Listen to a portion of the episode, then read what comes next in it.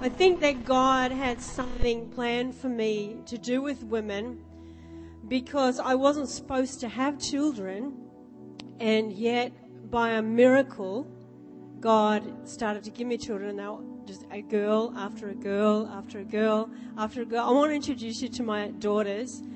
Um, two of them were just dancing, so they're going to come back out for a minute. Julie, Jess, and Jamie, come on up. And Gemma, where's Gemma? Just for a second, darling, come up. Here they come. Come up here. This is why I love women. Look what God gave me. Aren't they amazing? Aren't they amazing? For a woman who couldn't have babies, I did good, didn't I? And now, guess what? I now have a little granddaughter as well. Now listen, this is Jilly, eldest, Jessica, Jamie, or Jamie Lee, and Gemma. I'm Julie, my mum's Jill, and we just had Joey. And that's so amazing, isn't it? Thanks, girls. Give them a clap. Girls. So my husband has this house just full of women, and now he's got a granddaughter as well. It's like he is so good at it now.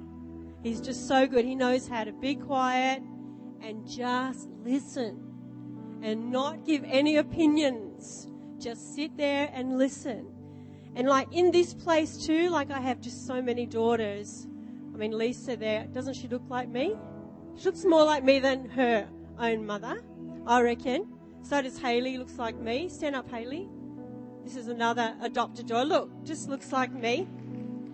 They start, except Candles, I haven't been able to change her hair colour yet, but she's, she, and Gail, like, I don't know if you'll ever look like me, Gail, but anyway, I love it. I love women. I love who they are, and I love what they do. And and God, a long time ago, God just set me aside and He said, Julie, I want to show you something. And in this vision that He showed me, I was like dressed in this beautiful gown, like a queen. And I had a crown on my head and a scepter in my hand. And I was walking. And I, behind me, there were all these women that were carrying my train and carrying my train along. And then gradually, as they walked along, they started to walk from behind me, they started to walk beside me. And I looked alongside of me, and they were wearing gowns just like mine. And then as I watched, they started to walk ahead of me. And their gowns became more beautiful than mine, their crowns became larger and more glittering than mine. I said, Lord, what is that? And he said, Julia, I've called you as a mother, like Deborah was called as a mother over Israel. I've called you as a mother over women. And I'm going to get you to call the daughters of destiny. And at first, they'll just walk behind you, listening to what you say, being encouraged by your words, being encouraged by your love and by your cuddles and by your compassion and by the knowledge that you see into them. But eventually, they'll walk alongside of you. And they'll do what you do and they'll do it better. And then gradually, they'll walk past you and they'll be ever so more glorious than you ever were. And I just said, Oh God, let it be. And since that day, God has just given me a compassion and such a heart for women. When I was praying for this conference here, I knew the Lord had a special word. And I thought, Lord, how can I prophesy? You know, prophecy is when you get a gift from God where you hear God speak, and sometimes God just speaks through you to an individual and gives them a message. And I have that gift. And I said, But God, how can I just prophesy over all these women? You know, what is there? Nearly 90 women in this room. How can I do that? You know, we just haven't got the time to do that, even though I would love to do that. And he said to me, I'll give you a word, a you know, the word of God that is going to speak to every woman in this place. And individually, I'll have words for women as well. But this word, I really believe that I downloaded this word for you tonight. And I pray in Jesus' name that you'll be able to take it into your heart and really let it work its way into you and let it bring revelation to your eyes. Amen. Let's just pray. Oh, Heavenly Father,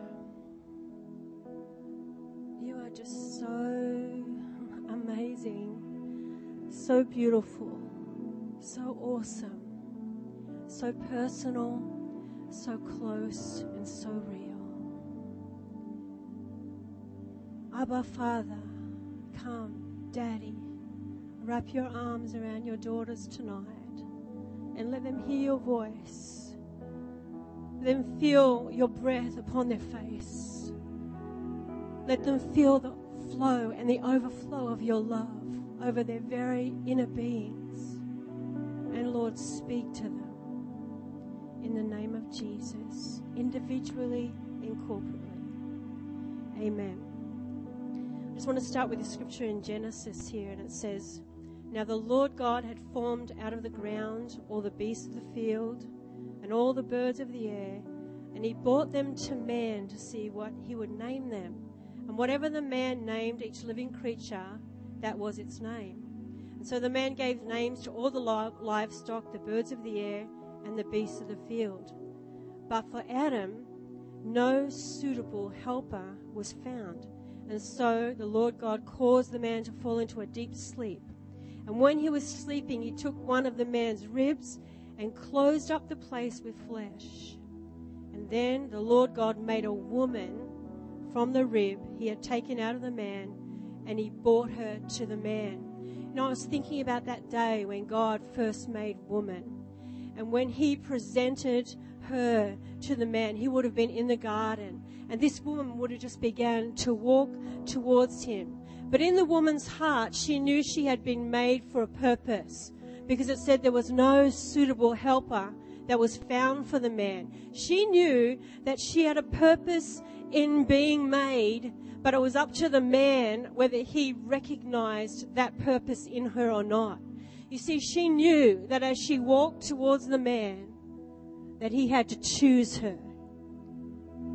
And woman, since that day, since that day in the garden, has felt that innate knowing that she was made to be chosen. Amen. Because she was made the crown of all creation, the most beautiful of all creation, and then she was put on display and she was made to be chosen. I just want to show you something. Anybody seen the movie Avatar yet? It's a little strange, but anyway, we can draw something out of it tonight. I want to just show you a little clip from that. That will help explain this chosen.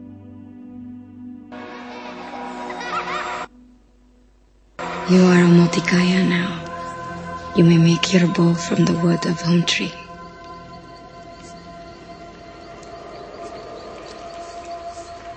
And you may choose a woman. We have many fine women. Ninat is the best singer. But I don't want Ninat. Peyral is good hunter. Yeah, she is a good hunter. I've already chosen. But this woman must also choose me. She already has. Isn't that beautiful? See how in there that was she was saying you have to choose. And that this woman was waiting to be chosen. She's saying that woman there is great at that.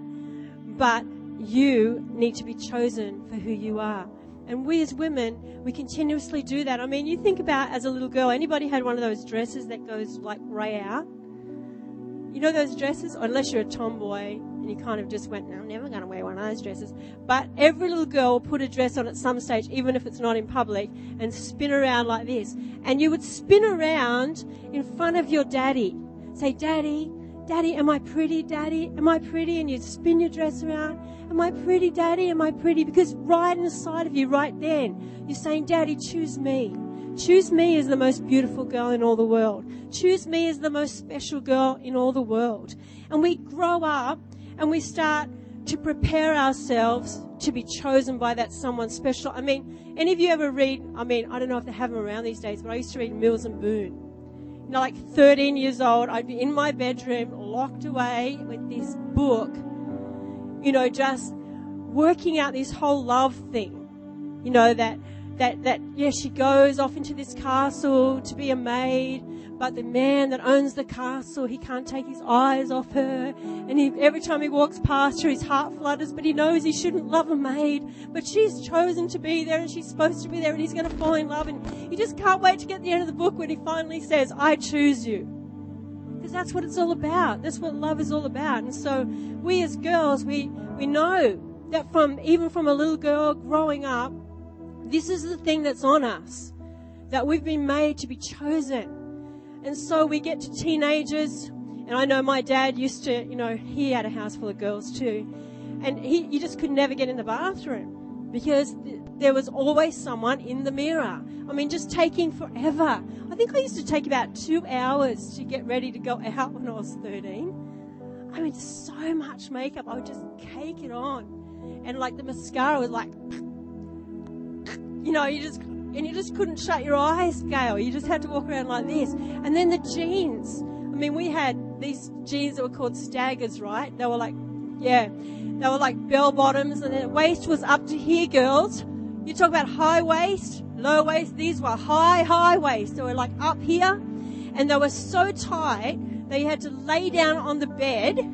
I used to get a coat hanger in the zipper and you'd lay down on the bed and you'd pull it up take the coat hanger out, and then you had to go flick yourself up. You couldn't sit down all night, and you would waddle like this with these big shoes, big platform shoes. Ridiculous. But you do anything to be chosen. And then you go out and you, you know, go to a party or a dance or something like that, and you're just, you know, walk in the door, looking around, Who's going to choose me? Does anyone find, am I the most beautiful woman in the world? And am I the one, are they going to look across the room, look at all the other girls and then just go, I choose you? You know, and you just, you live with that expectation, don't you? You live with that feeling, choose me, choose me, choose me, choose me. So then finally you get chosen, you get asked on a date. Finally someone chooses you and you go out on the date, how much time do you take to get ready? I mean, for a guy who's going out on a date, he kind of choose what he's going to wear about five minutes before he goes. For a girl, a week before, you can't sleep. You wonder you don't eat because you want your stomach to be flat. So, and you don't eat garlic. No, no garlic for a week. Just make sure that that breath is sweet Amen. And then you're working out what you're going to wear. You're going, you're choosing it. Then you're just like, for days, you're just like, what am I going to say? What am I going to, you know, what, will I just hold my cup like this? Or will I hold it like this? Will I eat really sloppy? What if he likes really delicate eaters and I should eat delicate? And all the time you're going through all this drama. I've got written here, she spends all week thinking about what she will wear, what she will say, how she will act. She laughs at his jokes, even if they aren't funny. She will say she likes things he likes, even if she doesn't. She says she's not hungry when she's starving. She's not cold even when she's freezing in a little black dress on a winter's night. And all these things she does, all because she says, choose me. Or because she's that woman in the garden again that's standing there waiting to be chosen, waiting to be chosen by that special one. And then he takes her out a few times and and she's waiting, she's waiting, she's waiting for the big question. You know, the big question. Like, stand up, stand up. Like you had a couple of weeks ago the big question and the big rock. You know, and sometimes they take ages, don't they, to ask that question? My husband was the slowest man ever. And I lived up the coast, he was in Sydney. Every weekend he would come up to see me, and every weekend I'd be going, This is going to be the weekend. He's going to ask me. I just know he is. And I'd get myself all beautiful. I would spend hours doing my face and getting all ready. And he'd come up the coast, he'd visit with me for a while, and then he'd kiss me, bye, See you next week. Every week. Like, this is like eight months I'm waiting, I'm waiting, I'm waiting. It got so frustrating that me and mum, we decided we'd just make the wedding dress. In our spare time while we were waiting, we did. And we made the wedding dress. It's in the cupboard. I'm waiting. Every time it comes up, mum goes, This is going to be the day. I just know it. I know this is going to be the day. This is it. And every time, no. He's just so slow at making decisions. He still is. It drives me nuts. Because I'm like, now. And anyway, this one day he came up and I had the whole makeup thing going on and I just looked great. I knew this is going to be the day. And then he comes in the house, he asks to see my dad. Yes! He asks to see my dad. This is it. This is it. This is it. And I'm so excited. So I go and put more makeup on. And I'm just like, yes! And I'm going to look so beautiful when he proposes to me, just like in the movies, you know, just going to be, I will or something, you know. And so he says, he comes out from seeing my dad, and my dad, I'm looking at my dad and going, dad won't give nothing away. And Phil says, come on, let's go down the beach. I'm going to the beach with makeup on. I don't want to muck my makeup on. So I thought, that's all right. I'll wear my really nice cosy, and I'll just lay out on the beach and wait. And so I'm going to the beach. I'm laying out in the sand, thinking, and he's looking at me thinking, I know. I know you think I'm gorgeous. Any minute he's going to ask me. Any minute now he's going to say it. And he says, Oh, I'm just going to go for a swim. Do you want to come in? I went, mm, I don't really want to swim, but I, you know, I, I want him to ask me. I want him to choose me. So I'll do anything except get the face wet, right? Yeah, yeah. I mean, so I go in up to here. He dives in. He does the whole hunky muscle thing, and I'm looking at him going, oh, man. He's going to ask me, and he looks so hunky. Dives in the water, and I'm standing there by the shore. Just now, it's real movie. I think, oh, he's going to ask me, that he's going to I'm going to lay out in the sand. He's going to kiss me all over the sand. you know, like in the movies, the waves going to roll over us. It's going to be gorgeous. This is better than I expected. I'm standing there and he starts walking towards me out of the sea and I'm going, here it comes, here it comes, here it comes, and this whopping great wave, whack! And I got pummeled, I'm under the water, pummeling under the water, and I stand up, I've got, I've got sand in every hole, and I'm going, the mascara's doing this, the hair's like that, and I can hardly breathe, and he says, will you marry me? Honestly. I said, not now. It's not like this.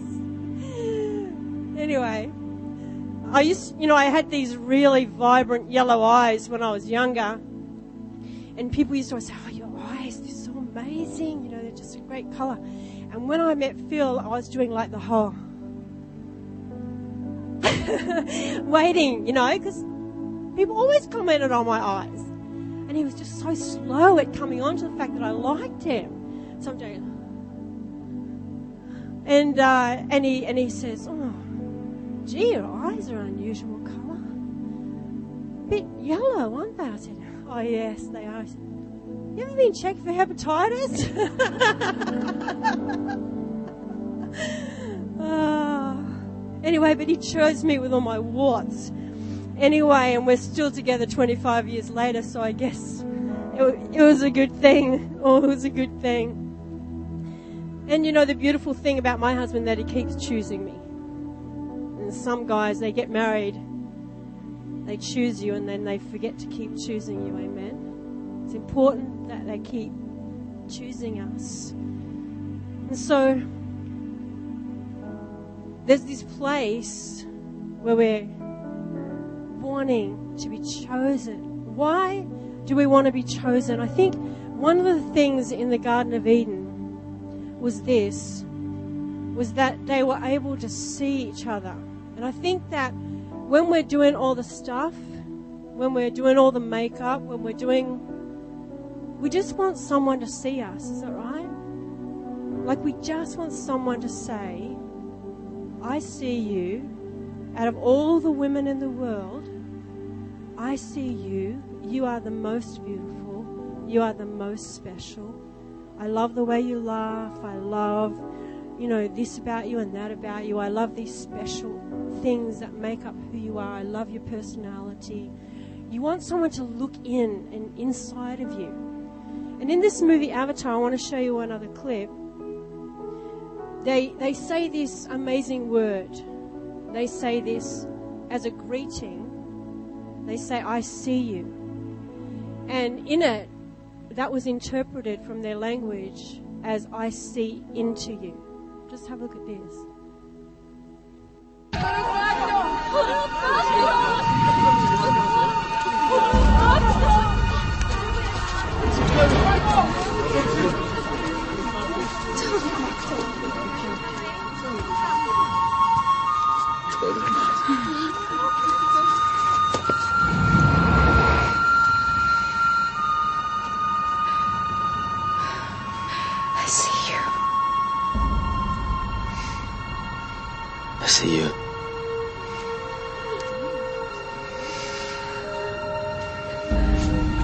And I guess that's just what we want right there is that we want someone to look at us.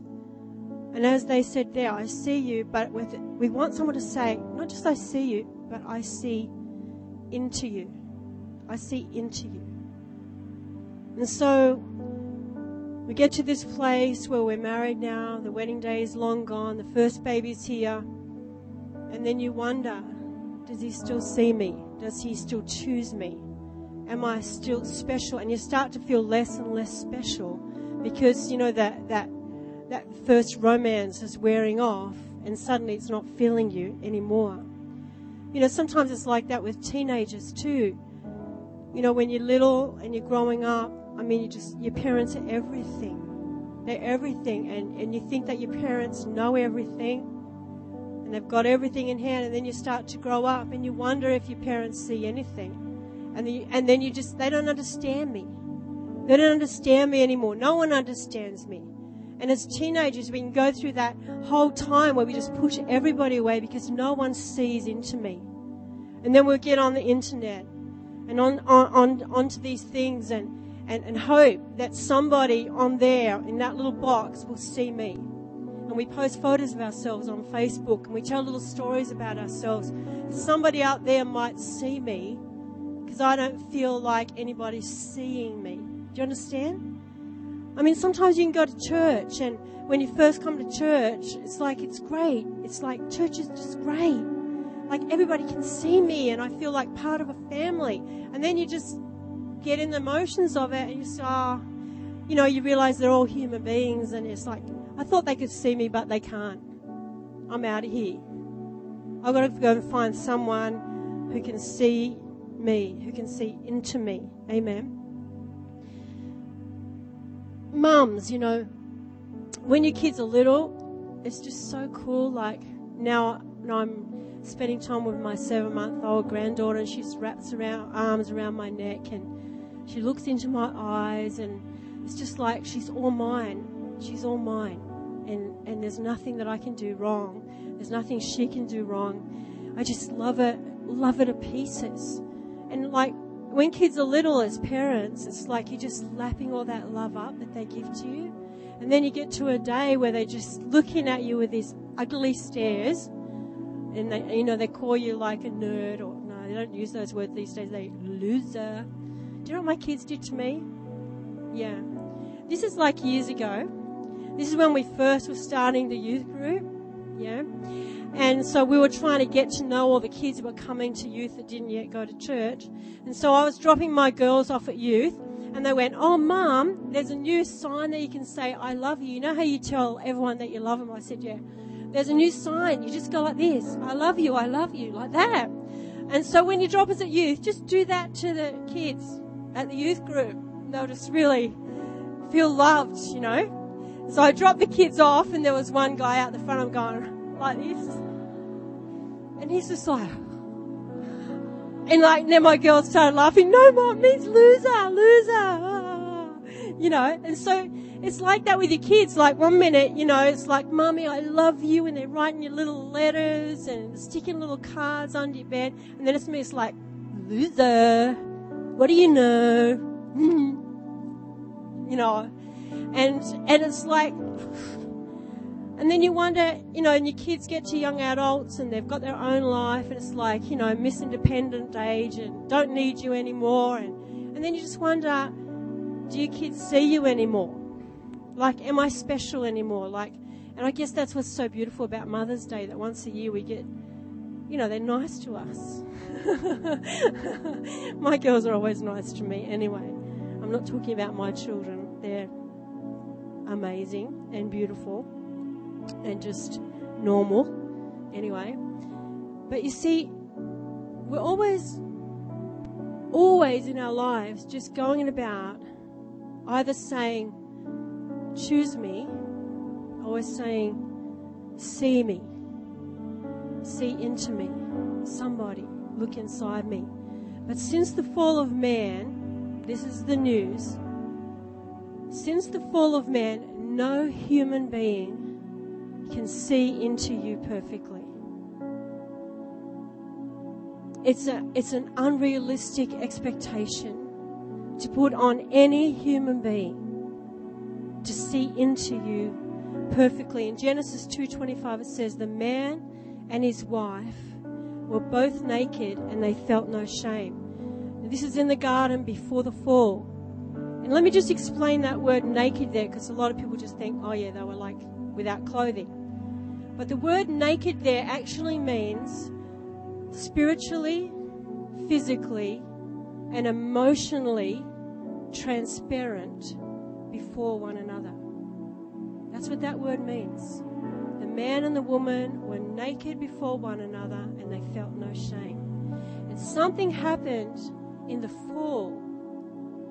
Where no longer, as human beings, even as husbands and wives, could we actually be that transparent with one another because of all our stuff that put walls up, that divided us and all the sin and all the pollution and all the stuff that happens to us separates us and divides us more and more and more and more until we become people that no one really understands except the one who made us.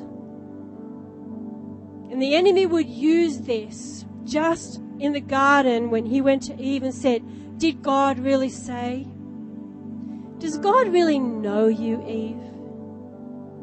Does God really know and want to give you the best, or is there more for you, Eve, outside of God? The same lie, the same destruction wants to get into our relationships right now, into our friendships, into our families, into our marriages, into our parenting relationships, into our workplaces. You see, when we put all our hope in a human being of any description to see into us and to choose us and to see us as we really are, then we'll be bitterly disappointed. Relationships will be broken all the way through our lives. Because since the fall, no human being has ever been able to meet that need. Amen. And that's why, as women especially, because we are just so emotionally naked most of the time. We walk around with our emotions out there. And we get so easily wounded. And we are so loving in our natures and nurturing in our natures that we are just desperately looking, desperately looking for the one who will choose us and the one who will see us. Amen. But there's no other imperfect human being who can see you as perfect.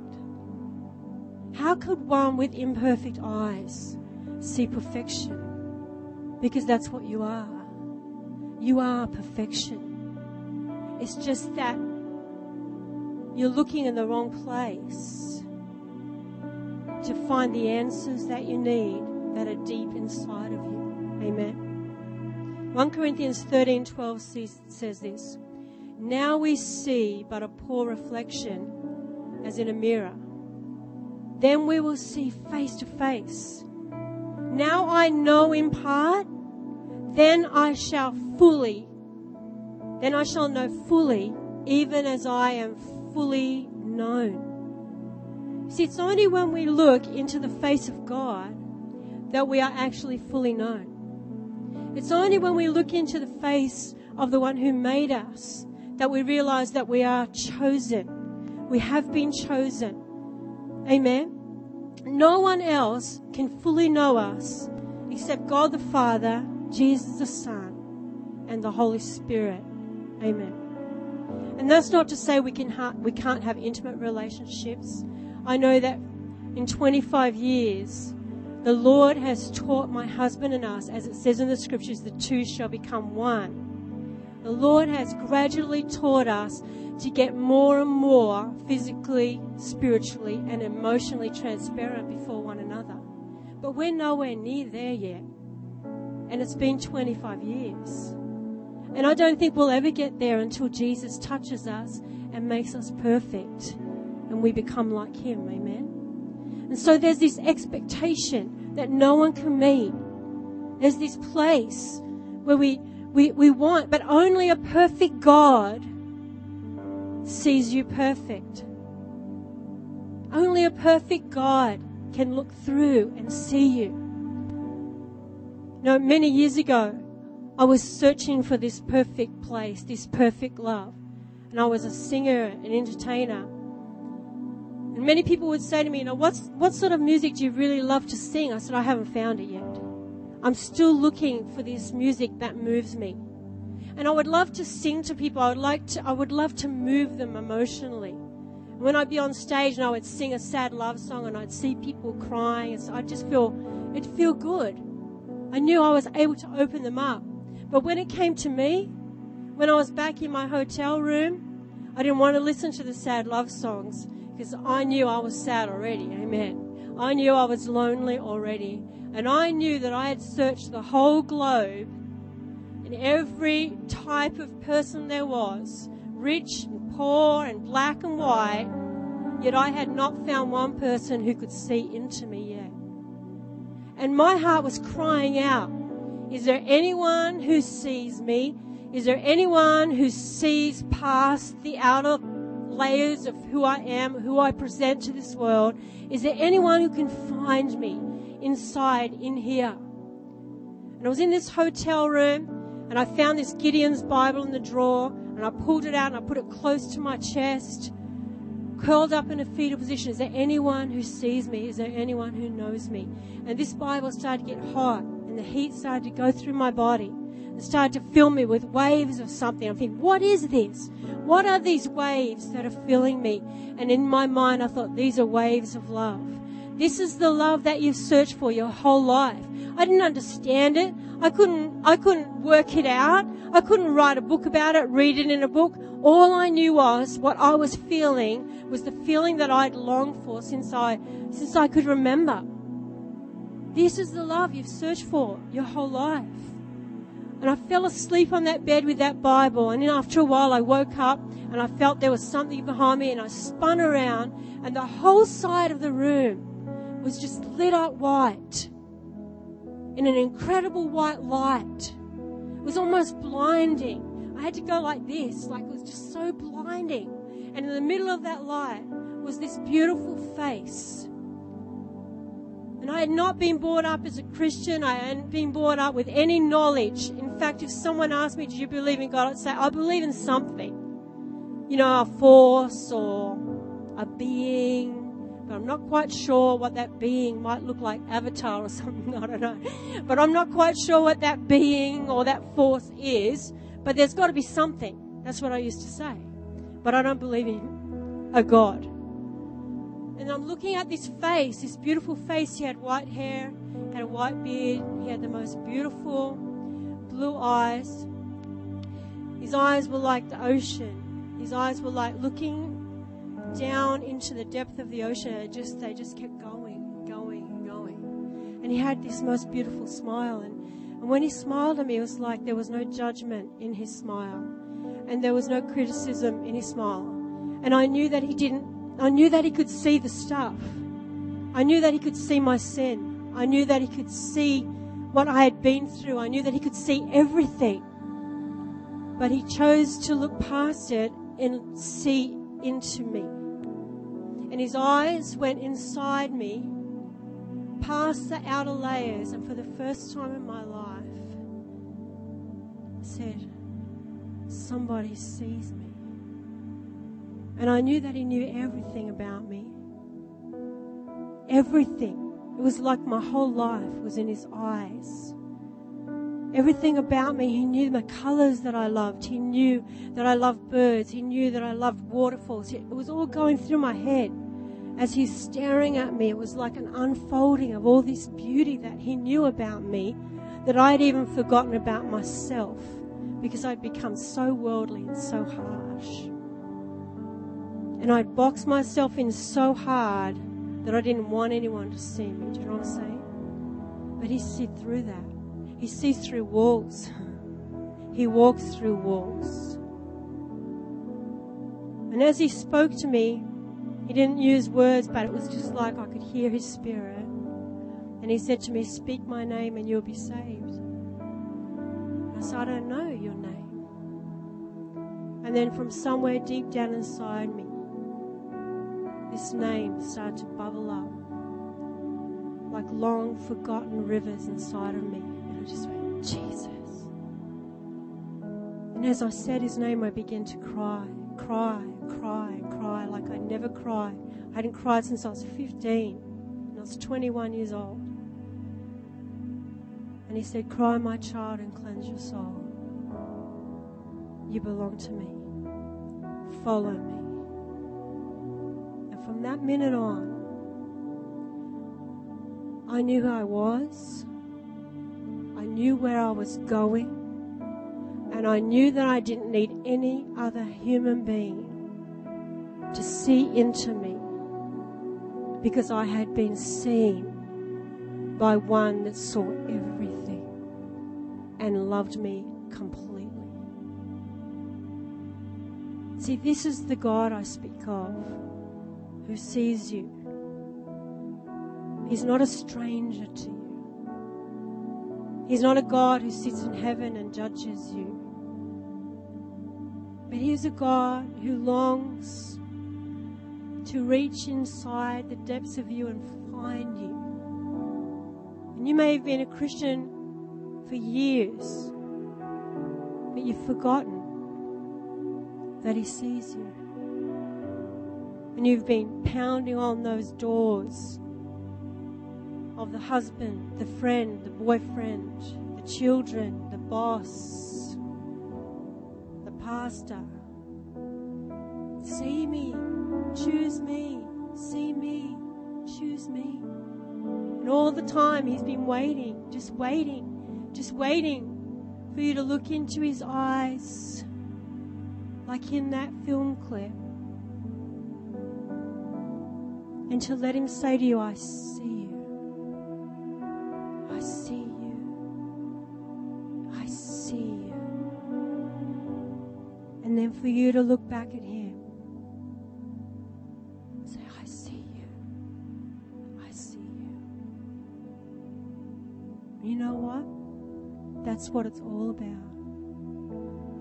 All the songs we sing, all the scriptures we read, all the church services we go to, all the trying to find out if God is real, if God isn't real. It all boils down to this fact.